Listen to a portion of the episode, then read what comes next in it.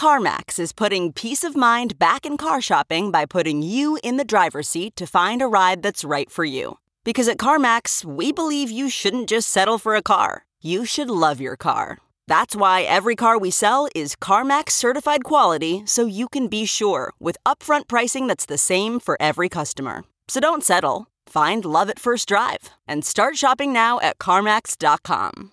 CarMax, the way car buying should be. Okay, picture this. It's Friday afternoon when a thought hits you. I can spend another weekend doing the same old whatever, or I can hop into my all new Hyundai Santa Fe and hit the road. With available HTRAC, all wheel drive, and three row seating, my whole family can head deep into the wild. Conquer the weekend in the all new Hyundai Santa Fe. Visit HyundaiUSA.com or call 562 for more details. Hyundai, there's joy in every journey.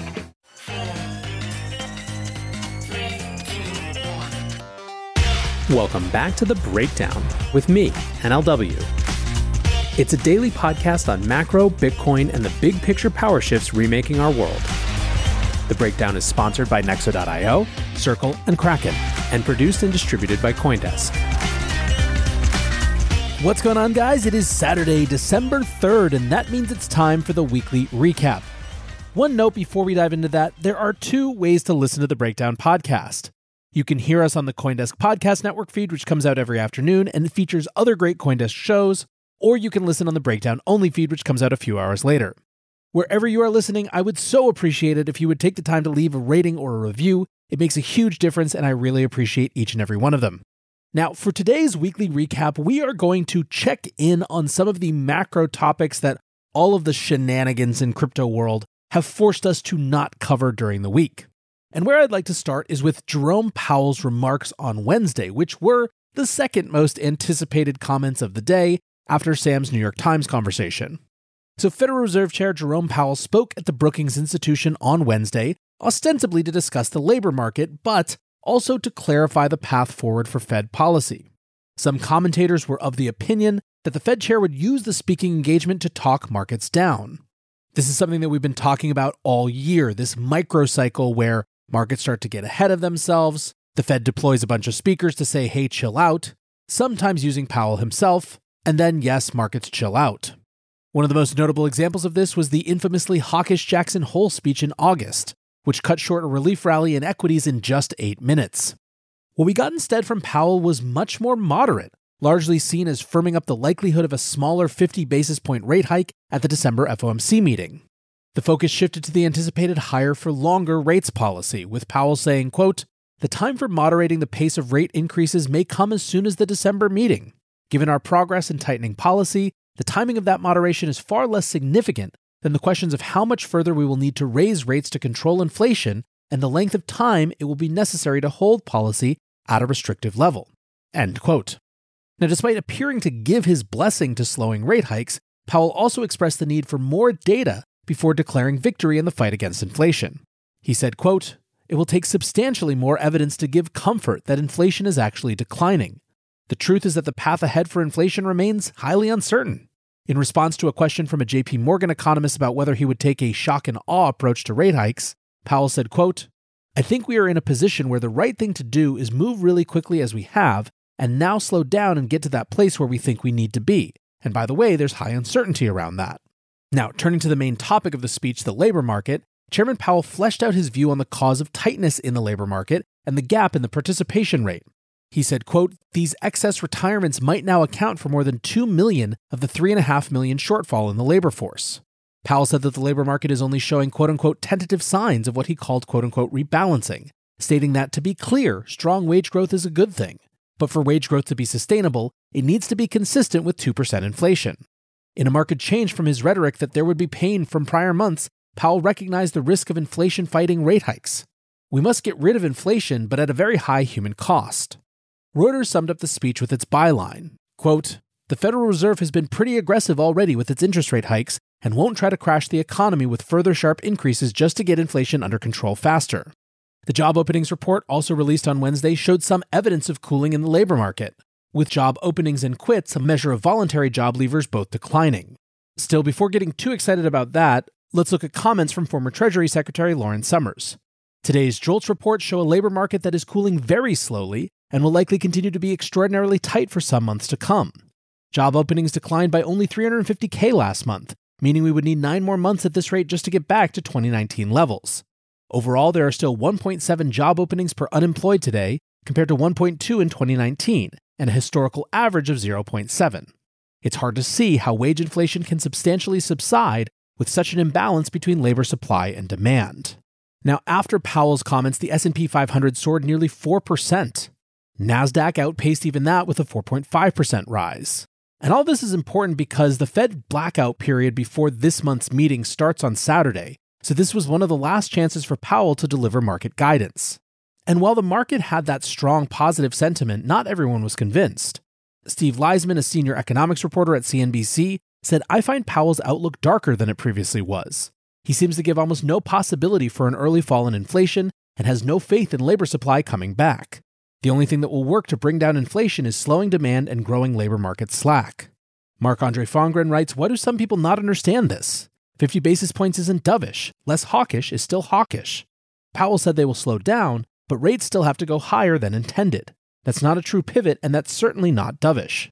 Ross Gerber says stocks are jumping on news that Powell read the paper and noticed the economy is going into a recession. While Dylan LeClaire from Bitcoin Magazine said, If I was Powell, I would simply have stepped up, said steady lads, and then walked away from the podium. Now, speaking of jobs, this week we also got the payroll report. And as you might guess, the Fed will have been looking for any indicators of a softening labor market. Alas, last month employers added more jobs than forecast, and wages went up by the highest percentage in almost a year. Non farm payrolls increased 263,000 in November. In October, the gain was an upwardly revised 284,000. Unemployment held at 3.7% because labor force participation went down. Importantly, and maybe the biggest number, average hourly earnings rose two times as much as forecast. Now, in terms of that top line number, 263,000 non farm payrolls, economists had estimated that there would be about 200,000 new jobs added. In terms of the labor force participation, 186,000 people left the labor force, leaving the participation rate at 62.1%, which is a four month low. Among those 25 to 54, labor force participation declined for a third month in a row. Because of this, stocks took a lower turn on Friday, as markets anticipate a more hawkish Fed. In a note, Mizuho economists said, quote, the net read is that the labor market is still far too tight and cooling only very gradually. It suggests the economy is resilient and we can handle more rate hikes and restrictive policy for longer. Economists Anna Wong and Eliza Winger wrote the resurgence of average hourly earnings growth shows labor shortages are still pressuring inflation, pushing back against the idea, supported by a few Fed officials as indicated in the November FOMC minutes, that wage growth is cooling fast. Given the slow adjustment in the labor market, Fed officials will likely have to raise their terminal rate forecast from what they wrote down in the September dot plot. Even gloomier Harvard economist Jason Furman said you probably want to revise your views on inflation and its overall dynamic more based on today's jobs report than any other data reported this entire year, and not in the favorable direction. In an ecosystem where innovation is the norm, it's the basics that are in the spotlight. Nexo is a company that has never put the safety of clients' funds in question. With over 50 global licenses, $775 million in insurance, and a real time audit of custodial assets, Nexo sets an example for security standards in the industry. Apart from keeping their 5 million clients safe, Nexo has kept building. They've just announced their non custodial smart wallet. Visit nexo.io, that's N E X O.io, and sign up today. This episode is brought to you by Circle, the sole issuer of USDC and a leader in crypto that's held to a higher standard. USDC is a fast, safe, and efficient way to send money around the globe. USDC is always redeemable one to one for US dollars and has over $45 billion in circulation as of October 13, 2022. Plus, Circle posts weekly reserve reports and monthly attestations of reserve capital, letting users know that USDC is safe, transparent, and compliant with regulations. Just go to circle.com backslash transparency to see why USDC is a trusted stablecoin. As one of the largest, longest lasting, and most secure exchanges, Kraken continues to set the industry example for transparency and trust. Regular proof of reserves audits verify your balances are backed by real assets. Industry leading security keeps your funds and information safe. And award winning client engagement teams are available for support 24 7. Buy crypto instantly with fast, flexible funding options on Kraken. Download the Kraken app on Google Play or the Apple App Store, or visit kraken.com slash breakdown to join.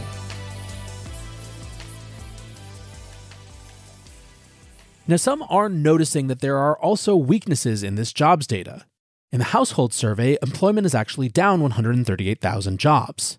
The trend seems to be people taking on additional part time jobs to make ends meet, which is obviously not a great situation. But net net for the Fed, it still likely means more hawkishness. And when it comes to the idea that economic data is showing that the economy is doing fine and can handle more tightening, there are some other indicators as well. According to recently released data from the Commerce Department, consumer spending, which represents two thirds of U.S. economic activity, remained strong in October, rising by 0.8%. Despite inflation still running hot at more than 7%, even inflation adjusted spending rose by a robust 0.5%, which is the largest increase since January. Christopher Rupkey, the chief economist at Forward Bonds in New York, said, quote, The consumer is alive and well. Right now, even if consumers do not buy anything more in November and December, real consumer spending is running well above normal and in no way, shape, or form looks like a recession. Breaking apart the data, spending on consumer items remains strong, but spending on durable goods, homes, and autos continues to decline. Importantly, use of consumer credit and buy now, pay later schemes remains at high levels. Household disposable income after adjusting for inflation increased by 0.4%, failing to keep up with spending and driving the savings rate down to 2.3%, which is the lowest level since July 2005. Tim Quinlan, a senior economist at Wells Fargo Securities, questioned the sustainability of these trends. Each month that consumers forfeit saving for the future in order to sustain a rate of spending that exceeds their income, he wrote, the more it dents their ability to weather the coming storm. Still, other economists suggested that the savings rate was merely normalizing, with many households spending down excess savings accumulated over the past two years.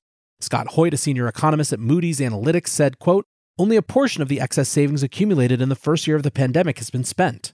Credit is also available for many despite becoming more expensive. Now, with all this, strong consumer spending is driving high predictions of growth for the fourth quarter, despite recession fears. Estimates of U.S. growth are currently at 2.8%, down only slightly from the 2.9% growth recorded in the third quarter. Alongside consumer spending data, the Fed's favored inflation data, the Personal Consumption Expenditures Price Index, or PCE, for October, was also released this week. It showed a 6% inflation rate, which was the smallest year on year gain since December of last year. Core PCE, which strips out food and energy, climbed 5% in the year ending in October, down from 5.2% in September. There is some trouble starting to show up in the Institute for Supply Management's data, however, which showed a contraction in the manufacturing sector for the first time since May 2020.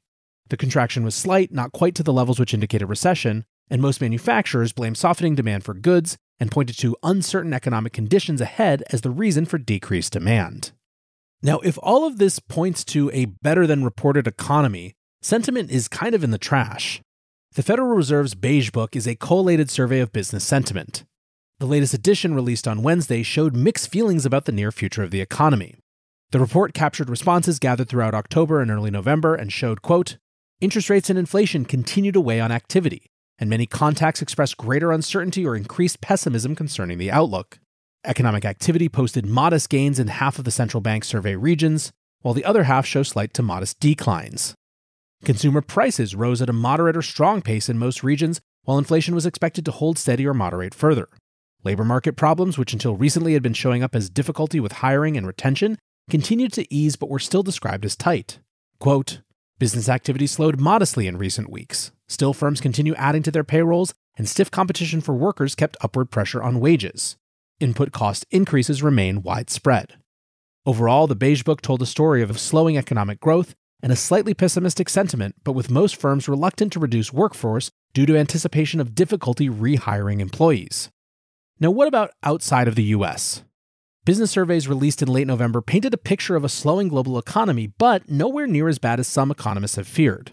The responses showed declines in output across the US and Europe, but other economic readings pointed to parts of the economy showing resilience in the face of high inflation and rising interest rates.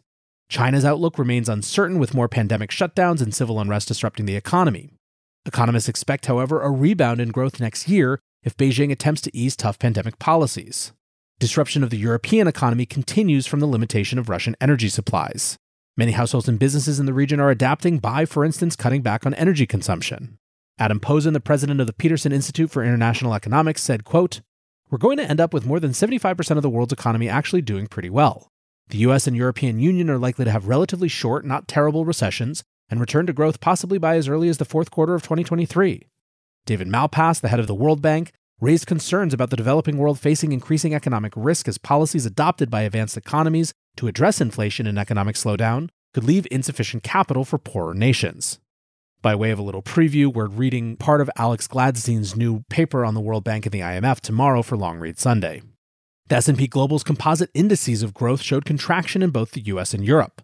The US data is showing one of the quickest contractions since 2009 in November, while Eurozone data shows the contraction beginning to ease but not yet back in expansion. Projections for US GDP next year are falling but not disastrous. The Organization for Economic Cooperation and Development projects US economic output will grow at an annual rate of 0.5% next year, down from an estimated 1.8% in 2022. Economists surveyed by the Wall Street Journal think US gross domestic product will grow at an annual rate of 0.4% in 2023 and see a rising chance of a recession in the next year. All in all, as you can tell, it's a weird time. We're getting mixed signals, mixed messages, markets don't know how to feel, and I think that we're going to be sloshing around this weird bottom for quite some time to come. One sector that is definitely feeling the impact of higher interest rates is real estate.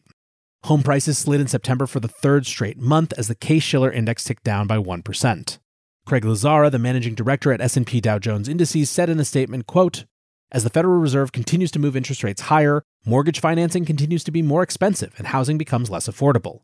Given the continuing prospects for a challenging macroeconomic environment, home prices may well continue to weaken. So there you have it, guys. That is the macro outlook from here. Like I said, slightly confused, hard to wrap your head around. Not good, but also maybe not a disaster. I think it speaks to this weird in between period we're in that I think is particularly acute for those of us in crypto living through all of this madness and contagion. But in any case, I hope that as December starts, you've got things to look forward to this month that have nothing to do with either crypto or the global economy. I know I do, and I'm going to be spending a lot of time holding on to those things as we deal with whatever happens to come next. For now, I want to say thanks again to my sponsors, Nexo.io, Circle, and Kraken, and thanks to you guys for listening. Until tomorrow, be safe and take care of each other. Peace. With Chime Secure Credit Card, you can start improving your credit scores with everyday purchases and regular on-time payments. Get started at Chime.com slash build. The Chime Credit Builder Visa Credit Card is issued by Bancorp Bank N.A. or Stride Bank N.A. members FDIC. Results may vary. See Chime.com for details. Terms and conditions apply. Go to Chime.com slash disclosures for details.